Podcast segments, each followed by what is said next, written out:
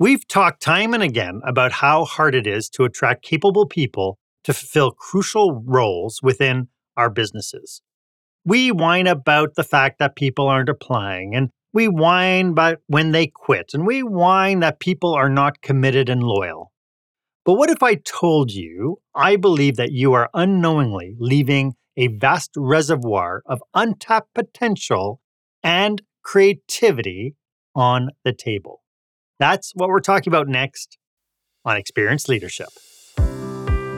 Welcome to Experience Leadership, a podcast that challenges small business owners and entrepreneurs, just like you, to dare to be the exception. Join our host, customer experience expert Marc Haine, as he uncovers relevant and timely content to help you script and direct your business and teams to create jaw dropping experiences your customers and staff deserve. Here is the host of Experience Leadership, author of Lights, Camera, Action, customer experience expert, Marc Haine. Welcome to this episode of Experience Leadership. I am your host, customer and employee experience strategist, Marc Haine, and I so appreciate you joining me today for this episode. My guest today is one of Canada's top leading experts in disability inclusion Mr. Denis Boudreau. And today we're going to be exploring a transformative approach that enriches your workforce and revolutionizes how you solve problems and even connect with your community. We'll discuss often overlooked dimensions of diversity that can propel your business to new heights. And we'll talk a little bit about what 15 keys of inclusive leadership looks like. So stay with us I was one of the lucky ones. Early in my career, I had the pleasure of working with a gent who had Down syndrome. Newly promoted to the rank of supervisor, I was blown away by how consistent Eric was in showing up for work and performing his duties. Since then, wherever I've gone, I've noticed that in our communities, we have specialized agencies dedicated to supporting individuals with physical and neurodivergent needs, ensuring that they find suitable and fulfilling opportunities. So that brings me to our question of the day. So, have you explored and utilized the agencies in your community that are dedicated to supporting these individuals? You know, the ones with the physical and neurodivergent needs? Are you currently successfully working with people who have special needs, whatever that might look like. If you have, I'd love to hear your stories. Why don't you share your experience in the comment box here? Or if you like, share this episode on your favorite social media platform, hashtag it experience leadership. I'd love for you to be part of this conversation. Today, we are honored to have with us a remarkable individual whose work is not just a profession, but a powerful mission. Denis Boudreau is a visionary consultant, trainer, coach, and speaker. Denis has dedicated his career to creating truly inclusive experiences. He stands at the forefront of empowering organizations to connect deeply and meaningfully with all individuals, especially those who are often marginalized due to disabilities, aging, or any other circumstances in our tech driven world. With over 23 years of professional experience in disability inclusion and digital accessibility, Denis has also been a W3C invited expert involved in the development and evolution of international accessibility guidelines. He is also the co author of the Quebec government's mandatory digital accessibility standards. He is also the DEI lead for our industry association, the Canadian Association of Professional Speakers. And I'm blown away by the passion that he brings to the forefront. His second book, which is called A Roadmap to Inclusive Leadership 15 Keys to Unlocking a Diverse and Empowered Workplace, is being penned right now. Denis, welcome to the show. It is so great to have you here. It sure has. Thank you. I'm happy to be here. Yep. Before we dive really deep into today's topic, could you just tell us a little bit about how you serve your clients? Certainly. So I help organizations, leaders and organizations figure out how they can best serve their workforce by being more aware of the diverse needs of that workforce and meeting them in a way that people feel comfortable, confident that they can disclose particular needs in terms of accommodation so that they can fulfill their roles within the team as efficiently as they possibly can. So it's really about helping the organization in a way empower their workforce to really completely show up for work and be able to do their work the way that they could because the environment allows for it. And at the same time, a lot of my work is involves uh, communication, inclusive communications in general. And I help these organizations speak to their audiences in a way that does not make anyone feel excluded or feel a little, you know, uneasy with the language being used or the way that communication is being addressed through technology so that a person with a disability, for instance, can still get that content, use those applications, use those websites without feeling left out due to that disability that they, they might have. So anything related to that is what I typically work on. So it's basically empowering everybody to come to the table no matter what their circumstance. that very well defines it. Thank you.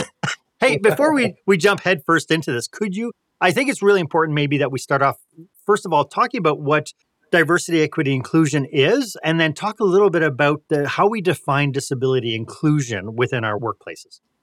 Okay. Well, the whole idea of DEI, diversity, equity, and inclusion, is a concept that has been around for a while now. A lot of organizations are aware of it.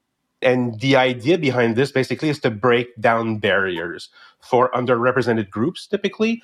And when we think about DEI, we typically think about, you know, race, we think about uh, gender expression, we think about uh, sexuality, religion, things like that. Sometimes we think about aging and my oh, and the whole point really is to make those folks feel like they're part of you know the team part of of our environment our workforce our platforms just as much as anybody else. And and you know breaking down stigma breaking down barriers breaking down any reason through which they might feel like they're not fully part of this thing that we have in the organization or in society in general where i come in is I bring disability into this equation. Because interestingly enough, most organizations, and by most I mean only 4% of organizations who actually have a DEI framework, a policy and initiative internally, only 4% of those organizations actually consider disability to be one of those protected characteristics. Meaning that while the percentage of people with disabilities in society, we can talk about that a little later if you want to, but I mean, the prevalence of disability in society, but also in the workplace, is extremely high. People are not aware of it and are not talking about that. And as a result, people with different types of disabilities, different types of needs, when they can hide those, will typically do so because their, they fear of their fear of repercussions if they out themselves. And so what I do is I help normalize that conversation so that people are more comfortable coming out with these needs, these these different realities and empowering their managers, their leaders to create an environment in which we can really you know talk about inclusion. Yeah, I you know as you were talking about that I was I flashed back to a, a story my mother had told me. My mother back when we were little children, so back in the late 60s when she got pregnant she was actually fired from her job because she mm. was pregnant because they found out that she was pregnant it's like oh well you know you have to take care of yourself so you can't work here anymore and i think from that perspective and then where we are today and it's like we've just evolved in so many different realms and oh, yeah. yet as much as we've evolved we still have a lot of work to do clearly i mean i mean first off i'd say that what a great way to take care of yourself being without a job and, and a kid on the way. That's a fantastic way to get take care of yourself. I clear, clearly you know the world has changed since then. The work that people like me do was not really possible you know 30 years ago.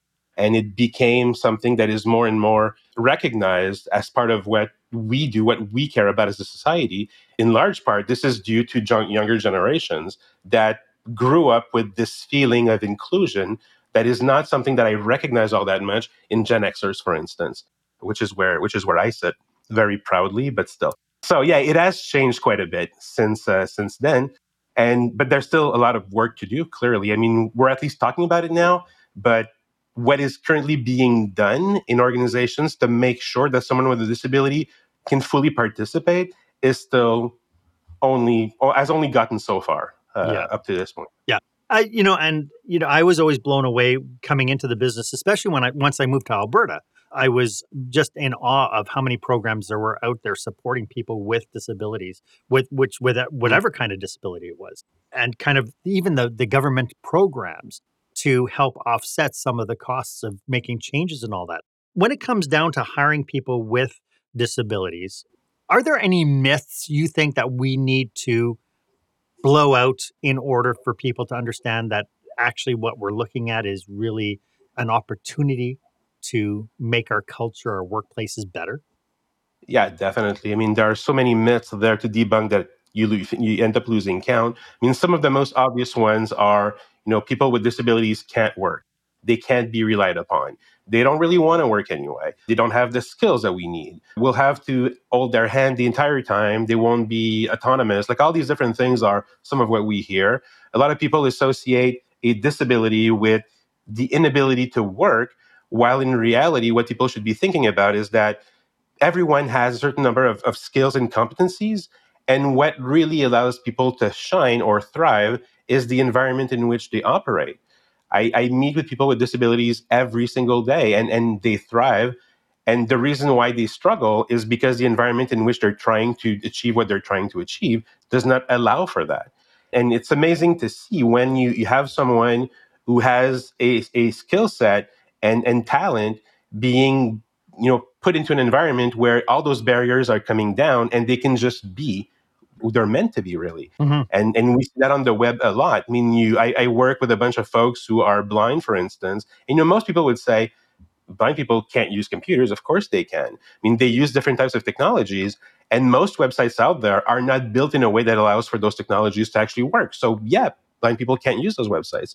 But when you have someone using assistive technologies like screen readers who will read the website out to them and they control that screen reader and they fly through a website without seeing a single piece of it, but just listening to the entire thing and see what they can achieve, which is exactly what I can achieve otherwise. I mean, when you realize that the environment is really what determines if someone's ability to succeed is there or not, it changes your perspective on disability. And yeah, I mean, there's so much that we as a society can do to break those barriers down so that people can just thrive.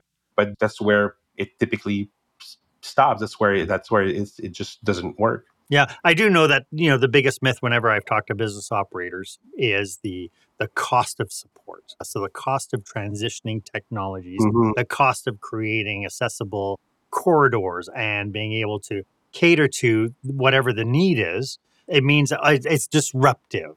And what I find that is they're so short-sighted. Hmm. You were about to say something.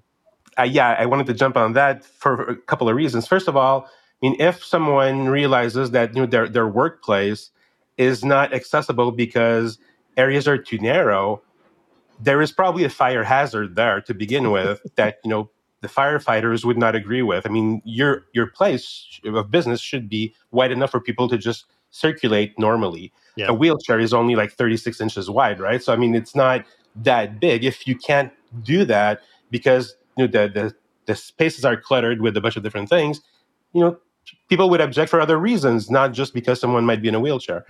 The myth around hiring someone with a disability costs too much is another thing that we can blow out of the water completely. I mean, research shows that most accommodations actually don't cost anything. It might be something like someone has a hard time working in an open space because it's just too dic- distracting. So maybe we put them in a different area of the working space, in a corner maybe, or a place where maybe there's something around them so that they're a little shielded from that. Other people might just need, you know, headphones so that they don't hear that the, the noise. It might be just the way that the, the organization of the time is set, full hours, working from home, like things like that don't cost anything. Mhm. And in a post-COVID world, I mean, we're pretty much all used to the idea that people could actually work from home and still be productive. So most people, you know, believe that today, unless of course they own leases and they have to put people in those buildings to justify having them. That's a different story. but yeah, most most of these accommodations don't cost anything, and when they actually do cost something, the average cost is around three hundred dollars, and then that person can work. Yeah. So you know, it's negligible really. Yeah. But the perception that it's going to cost a lot is definitely something that will prevent a lot of people from actually moving forward and trying to hire a couple of people that would have disabilities and bring all that, you know, that that creativity and innovation and, and differences in terms of perspectives to come and add to their workforce. It's so funny that you said that because I was meeting with some human resource managers in one particular organization. And I said, you know, every person on the team, everybody on the team has superpowers. And, you know, mm. it's unfortunate that we kind of pocket them into their job descriptions because we hire people for a job and we think, okay, that's all they're going to do. But if we take the time to actually get to know our people and what their capacity is, we'll find out that they have a lot of hidden talents that they're not even using in the job site. Oh, yeah. And a lot of ability to develop coping mechanisms too. I can give you so many examples. I'll give you one from my own experience, for instance. I'm, I'm colorblind. So, you know, color perception is not something that I can easily do. And by easily, I mean I just can't. I really can't tell colors apart all that much. And uh, that never prevented me from working for four years, four years in a company that was designing suits for men. And of all jobs out there, I was the person matching colors for that company. And I did that very successfully for four years. I never knew what the colors were, but I found out really quickly that every color had a number assigned to it. And I could look into the patterns and the history and the, you know, the, the trends in fashion. And I knew, for instance, that, you know, bear with me, that was the 90s, but, you know, taupe uh, pants and the navy blazers worked well together. So I didn't know what those what colors were, but but I knew the numbers, so I could match those. Like you can understand, and I could work around these things. And like I said, did that very successfully for four years. And then I went on to become a web designer, among other things. Again, you know, designing websites and stuff. And I don't really can tell color apart. I mean, your skin might be green and I think it's beige for all I know. But so I, I was a little particular in how I designed, but what I worked on was working really nicely. It's just different. Yeah. And when you tap into this and, and you allow people to tap into their creativity, their, their ability and, and you know, their innovation in a way, what you get is different than what you otherwise would get. If everyone is exactly the same in your organization, you can't expect any of them to think differently or outside of the box. I mean, everyone's going to think the same way and you're going to have a very predictable workforce. If you bring in a lot of diversity, you'll have this outlier all the time coming in with a different perspective, and that might be what you need to, you know, innovate in that particular case. Yeah. And and again, people don't think about that from that standpoint, but they should. And to your point, as long as we are allowed those voices at the table, then it's something that we could take advantage of and actually help grow our business. What do you Absolutely. think leaders need to understand about disability inclusion and DEI that they don't know now? What What are some of the things that you think are kind of just not within the um, radar of leadership? I think the most important thing leaders need to understand is that roughly 20% of the workforce, pretty much everywhere, is neurodivergent to begin with. In society, so according to you know, Statistics Canada, and the data is from a couple of weeks ago in this case, 27% of Canadians self-identify as having at least one disability. So that's more than a quarter of the population. Mm-hmm. If you have a workforce of, I don't know, a thousand people, that's 250 people that are probably somewhere on that spectrum, whether it's a visual disability, a hearing disability, cognitive, motor, uh, neurological, whatever that is there's going to be something about them that makes them fit into that category. The reason why people don't think about it, the reason why it's so staggering for most people to think that 27% of the population might have a disability is that over 80% of those disabilities are in fact invisible. If I don't tell you that I'm colorblind and my clothes match, you would never know. I mean, you, you, there's no way for you to tell. I fix that problem by wearing black all the time. So I mean that fixes it for me.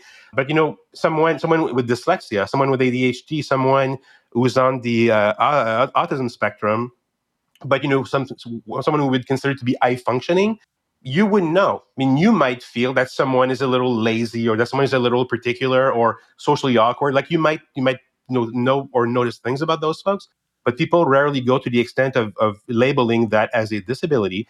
And people don't you know, don't disclose that for themselves either out of fear, like I said, of repercussion and stigma and prejudice and all these different things. So it maintains this myth again that there are very few people with disabilities. I mean, the ones that we notice, of course, someone in a wheelchair, uh, a blind person with a service dog. I mean, of course, those are obvious, but this is just the tip of a very large iceberg of people who work in our workplaces, who are part of our workforce, who are our clients. And when we don't recognize that, we can't serve them the way that we, we could or should to be able to, you know, for one thing, you know, have a have a better performance in our own business, but also society from a society standpoint, be able to welcome everyone into what it is that we're collectively building.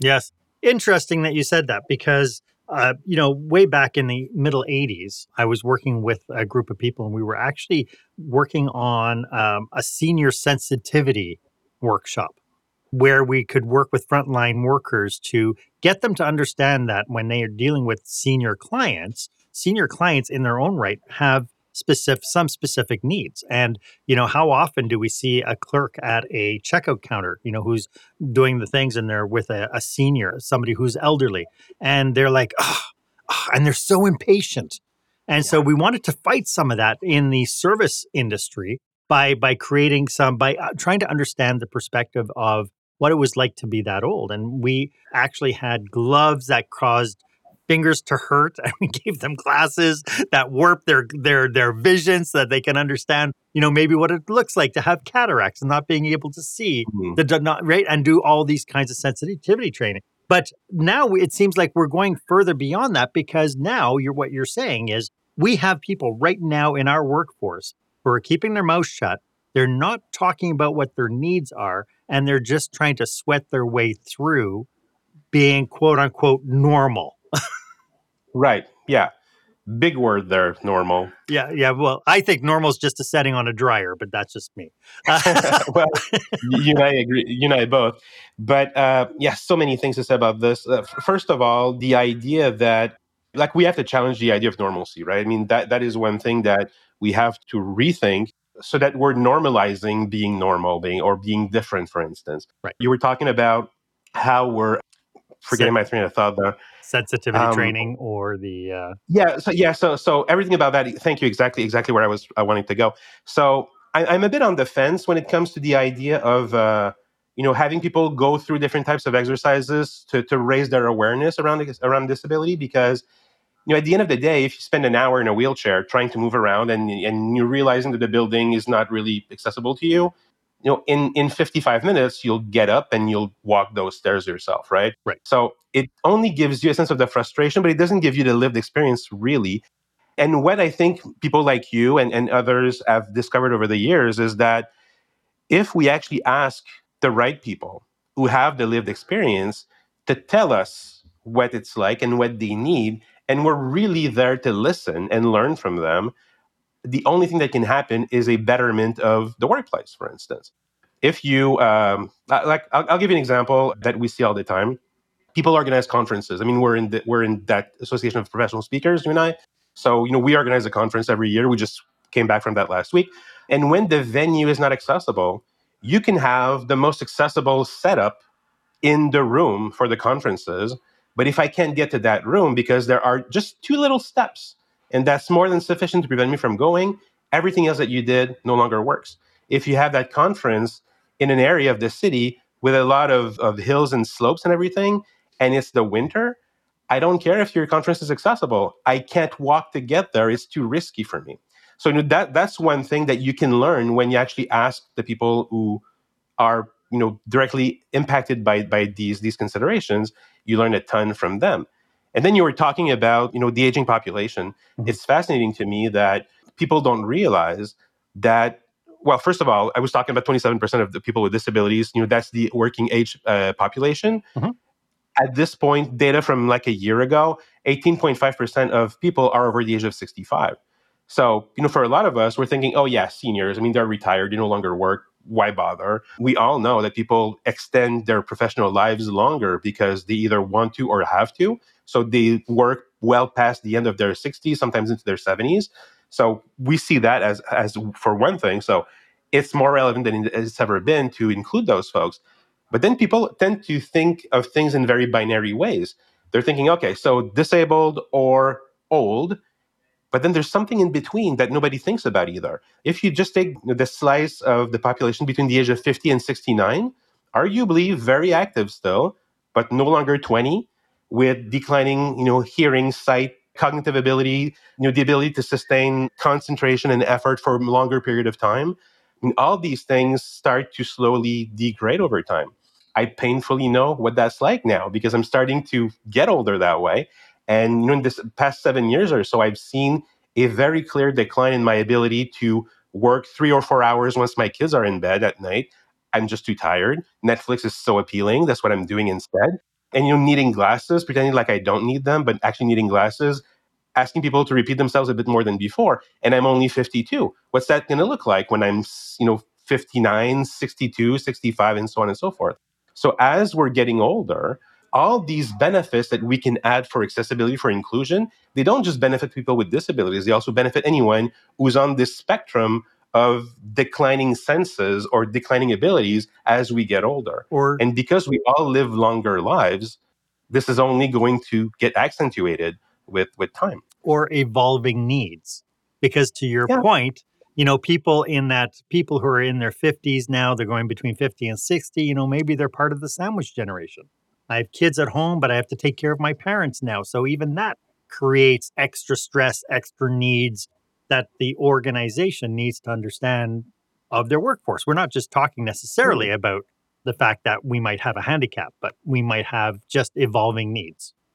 Right. Yeah. yeah. So, so that, that's why I like to th- talk about it as yes, there, there's there's disabilities, and and you want to care about that because you know we all want a better, more inclusive society. I, have never really met anyone who very openly said, "No, I, I want to work against that ideal." I mean, everybody wants that, but people because people don't understand how prevalent that is. Yes. They just don't see, you know, the the necessity. But when you start adding up, you know, people that are getting older that don't are either not disabled themselves or don't consider themselves to be that population which is pretty much everyone like i said you know from the age of 45 50 and up and then those who actually have a disability you can't quite combine those percentages together because there's some overlap but we're easily talking more than 40% of the population. If you have e- equal hiring practices internally in your organization and you do hire in, you know with different diversity criteria in mind you are hiring those people. And if you're not doing anything to accommodate them, those folks basically mask when they come to work and they do their best, and you're not getting their best performances because the environment does not allow for that.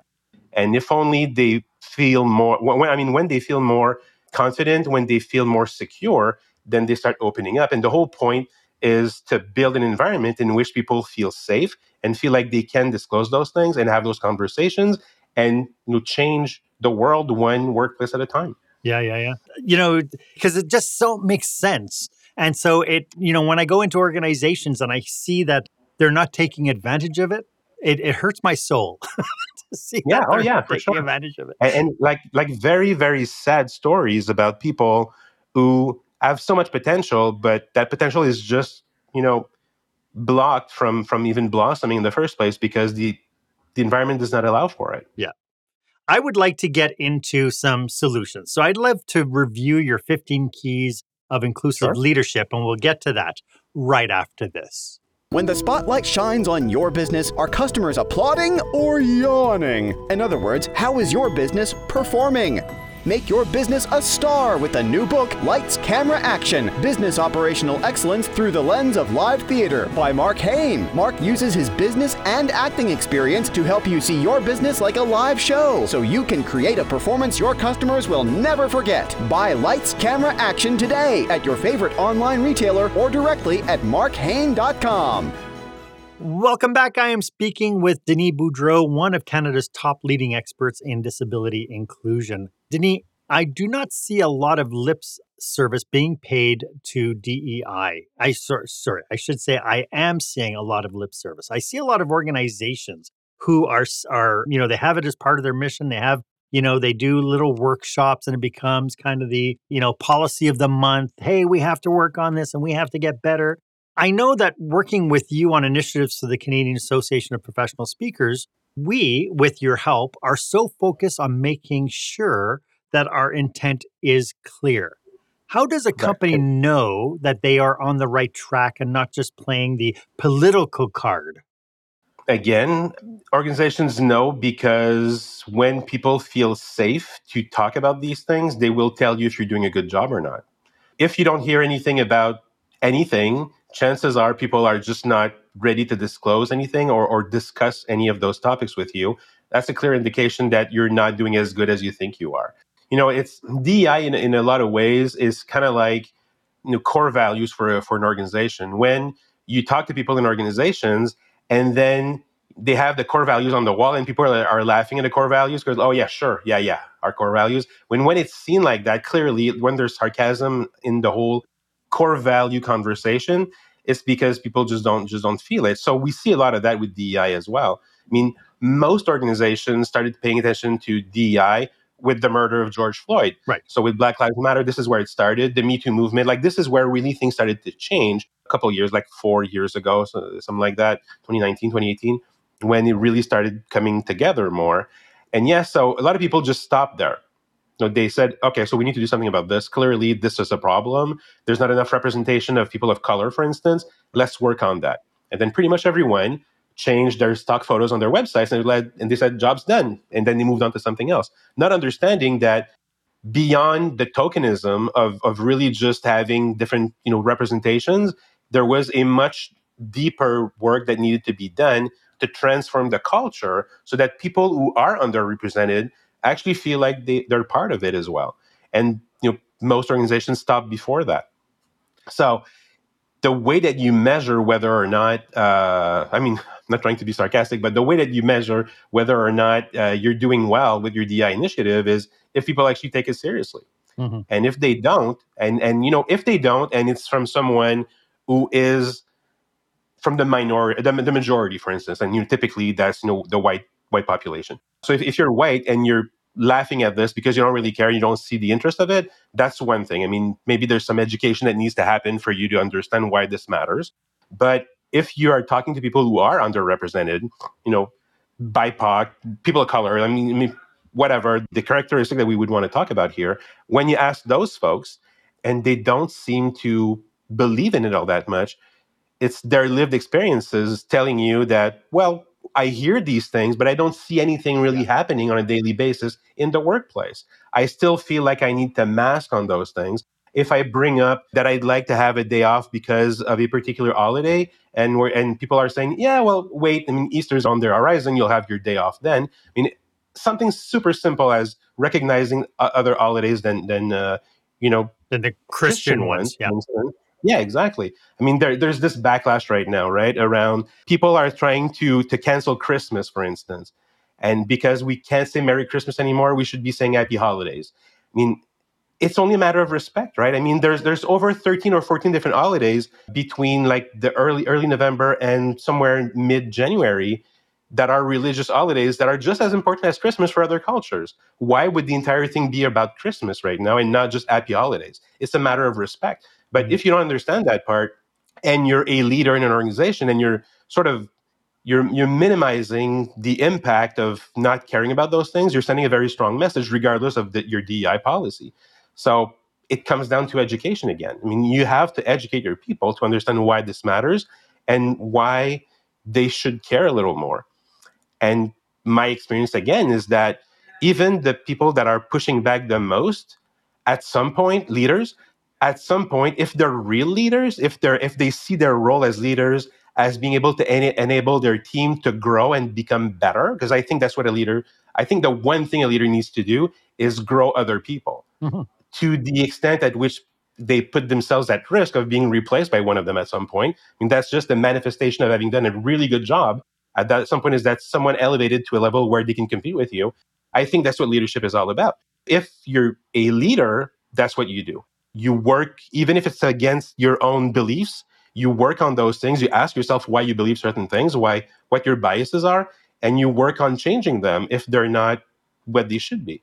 And by doing that again you change the culture because it's one thing to say those things but it's another thing to actually embody them and model them. Mm-hmm. and again your role as a leader is to model those things for everybody else to see so that they pick up on that and they slowly start to get better as well you know better in this particular case big air quotes here because we like I, I i'm assuming that we agree on you know the premise which is that we want to make the space a more inclusive one.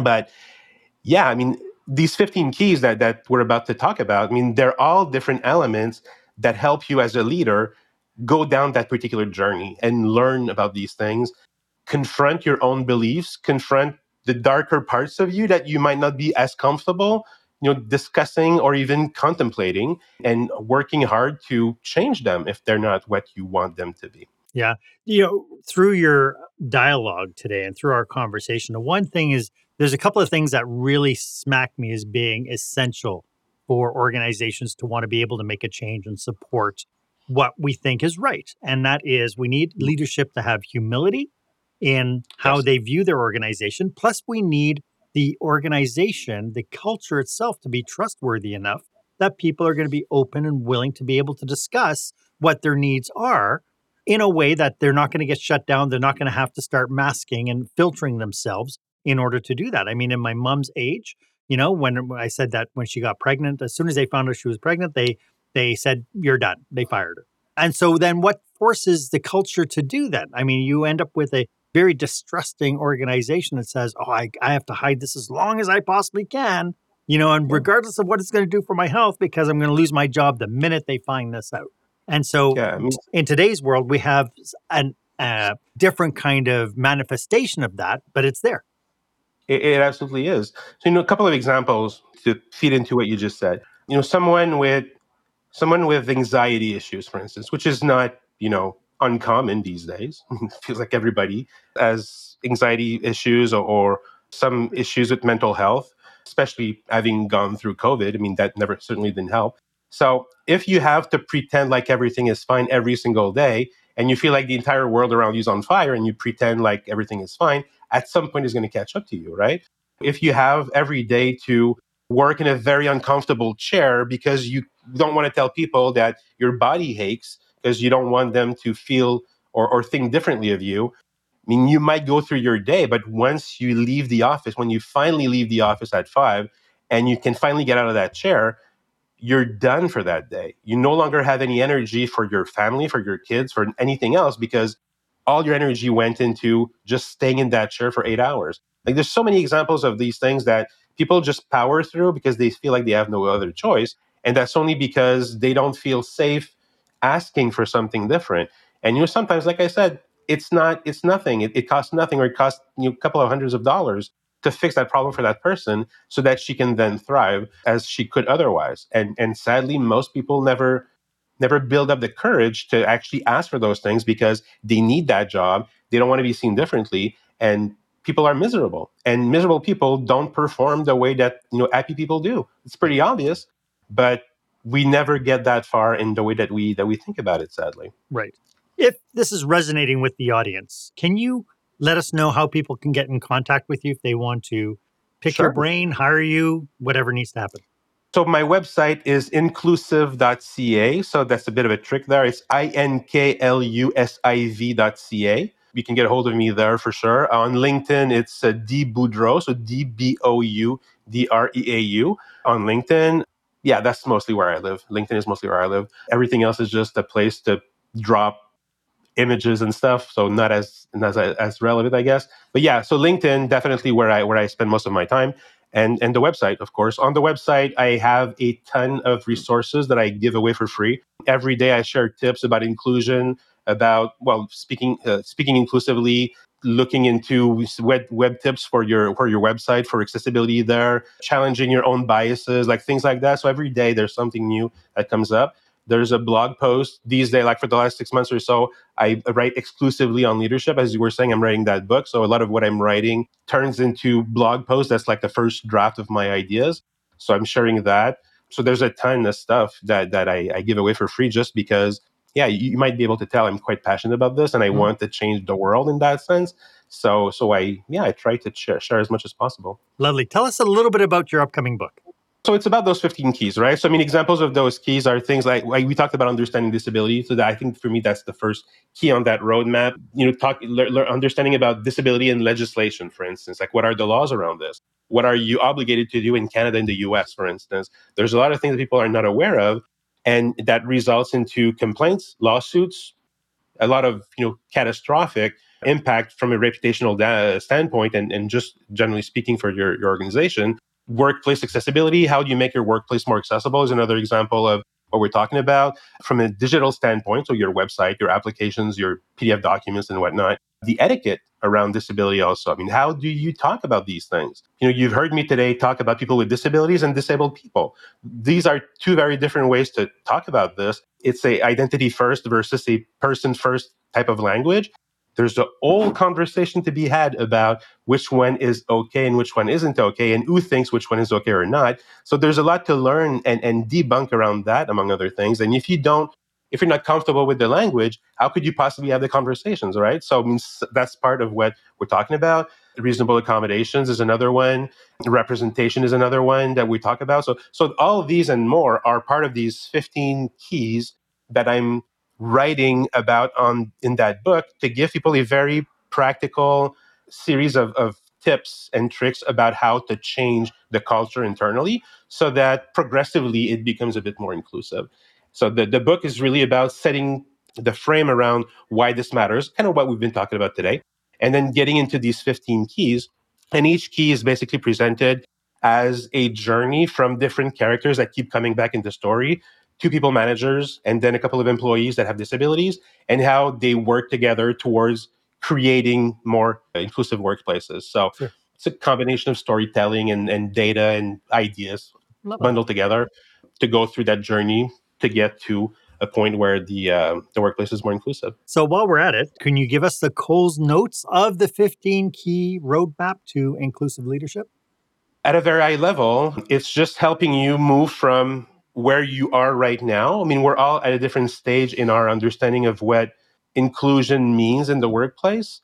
So it's taking you from where you are with your strengths and weaknesses, with you know what you know and what you don't know, and offering you different ways to build on top of that to get to another state of being where these things come to you more naturally, where you know they become part of who you are, if that's something you know that that you think you should have or you should be. So it's I, I very much see it as a roadmap where you get to pick your starting point, kind of a like kind of, kind of a pick your own adventure kind of thing. Like you start here, you are going to look into say etiquette first, and we're going to be to to learn about that a bit more. And then you're going to say, okay, so uh, what about representation? What about accommodation? What about you know self advocacy for and, and empowering people to feel like they can talk about themselves? What about mental health? What about intersectionality between different types of disabilities and other situations where of, of underrepresentation. I mean, you know, it's one thing to be a white, you know, deaf man. It's a very different thing to be a black woman who's also deaf.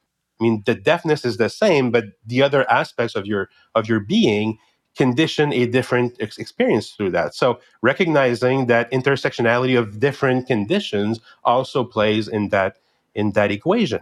So you know, at a high level, that's the idea. I mean, it's really a roadmap to get you to a point where, as a leader, as a people manager, you are creating an environment where people will feel more more comfortable, more more safe, more confident that you have their backs, and so they can bring their best selves to work. I love this. For people wanting to make the change and realizing they have some work to do, are there any cautionaries? Are there any things that we should be on the watch out for? Kind of the We've talked about the do list. Anything on the don't list? The biggest thing on the don't list, I think, would be, you know, don't. I mean, I may, maybe it's to do. I'm not sure, but you know, do question your your own biases. I mean, it's a hard thing to do, but if you agree, for instance, that you know this is an ideal state to achieve, every time that you catch yourself thinking something that doesn't work in that that doesn't go in that direction, actually to challenge that. And I see that with a lot of people, for instance, who are saying, yeah, I, am I'm, I'm anti-racist, for instance. And when you have deep conversations with people, you realize that you know, everyone has a little bit of that into them. I mean, even those, and, and typically the ones who claim the loudest that they don't are the ones who actually do. So you like you want to and whenever you catch yourself in a situation where you're discriminating for whatever reason or, or you're thinking less of someone for whatever reason, stop, catch yourself, stop, and then ask yourself why you do that.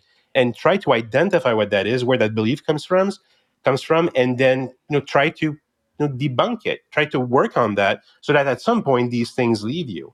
Because you know if you you know if you hire if you're if you're a hiring manager, for instance, and you look at resumes and then you see two resumes that are you know equally qualified but then one of them has a name that feels a little strange to you and that pushes you towards the other one you should really question that.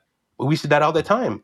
If you if you associate different names with different skin colors and you tend to shy away from those because you're not as comfortable ask yourself why that is. If you feel that it's weird and silly to want to be labeled as they, them, as opposed to he or she, ask yourself why that is. I mean, why is it bothering you all that much? Because it shouldn't bother you. I mean, it's them, it's not you. I mean, it doesn't change anything about you. It's the exact same thing as we've been doing over the last, you know, 20, 30 years, you know, just with, with gay folks and being so like homophobia is an example of this really, where like, why would it bother you if these two guys kiss one another? How does that change anything in your life? but yet you know we and we've grown i mean some of us have grown past that. And this is the same this is the same journey. I mean it's all about bettering ourselves becoming better human beings. And yeah so i mean the, this this is you know I'm, I'm, I'm at a bit of a soul, soapbox right now, but I mean, the idea is that if you believe that you can be better and you care about you know creating an environment where people will feel like they can be themselves, that's what that book is about. That's what our conversation is about. And and, and you know, there's not a, there's not a, a like a there's not a, like an instruction list of here's what you need to do in which order. I mean, it's all different for everybody.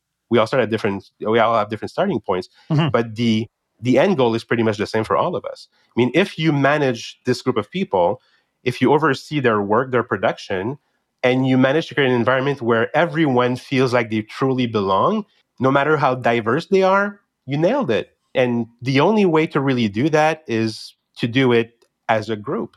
I mean, we all know, like we've all heard things like it takes a village and, you know, all these different things. Right. But this is particularly true in this case. I mean, you cannot understand how it's like to be deaf, how it's like to be someone who deals with anxiety issues, who has mental health problems, who has depression, like all these different things.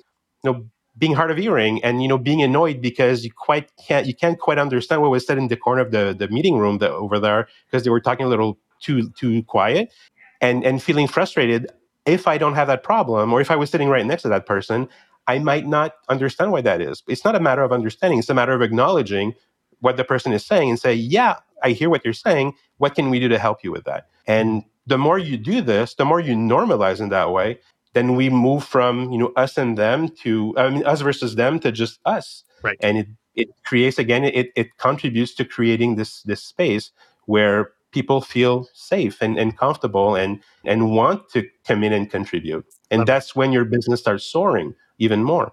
Yeah. When is your book coming out? When when are you planning to release it? That's the million dollar question. If everything goes well summer of 2023 uh, 2024 okay. So fall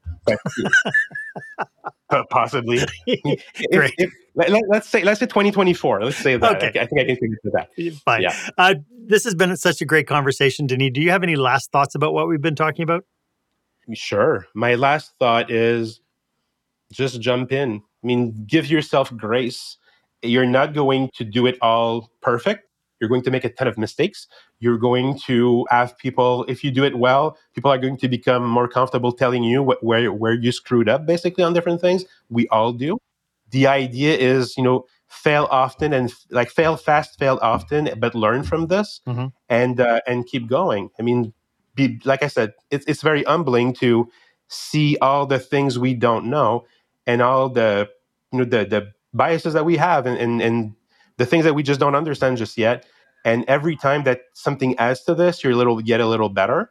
And it's the only way to grow. You grow in, in, uncomfortable spaces. You don't grow in the comfort zone, right? I mean, we all know this. Yeah. So this is exactly the same. If it feels uncomfortable, if it feels a little painful, you're probably doing it right. And just acknowledge and, and give yourself grace for having done that and give yourself the time to to do it to to eventually get there. I if your it. team understands what you're trying to do, you know most of them will be will be supporting you as well, and you'll that's it. reinforce that relationship. Yeah. Could you remind everybody one more time how they can get a hold of you? Absolutely. So inklusiv.ca, I N K L U S I V.ca is the website. You can get a hold of me with uh, with my well, first letter of my first name and then last name. So D Boudreau, D B O U D R E A U at inklusiv.ca is a good way to reach out to me. And uh, yeah, that's probably the easiest way. Or, or just find me on LinkedIn. That's Terrific. also very easy. I'm the, I'm the only I'm the only Denis Boudreau with a big beard on LinkedIn, so he's enough to find. We're going to have to test that. Thank you so much. This is, you know, it is absolutely clear that this is your passion. And I appreciate you sharing your expertise with us today. This has been really, truly a blessing. Thank you so much. Yep. Thank you for having me. It was great. Why don't you let me know if this was of value to you? As you could tell, Denis and I are passionate and really focused on supporting businesses just like yours. So if you would like to make some time to meet, to brainstorm your business with you and your team, feel free to book time on the online calendar. My online calendar is down below. It's the one that's marked meetwith.marchaine.com. And of course, you can meet Denis on his website or at his email. It would be my honor to be of service to you. And while you're at it, why don't you leave a comment about this episode? I'd love to get your feedback. Was this of value to you? And of course, if you haven't done so yet, make sure that you've subscribed to this podcast. That way you get notification when we launch the next episode. Thank you so much for joining me today. My name is Marc Haine. I hope you stay safe, stay healthy, and I hope you dare to be the exception. Thank you for joining us this week on Experience Leadership. Make sure you visit marchaine.com for a full directory of available episodes. While you're at it, if you found today's content valuable, please share it and tell your friends about the show. As Marc says, knowledge is power, but only if you share it. Be sure to tune in each week for the newest episode. Please stay safe, stay healthy, and dare to be the exception.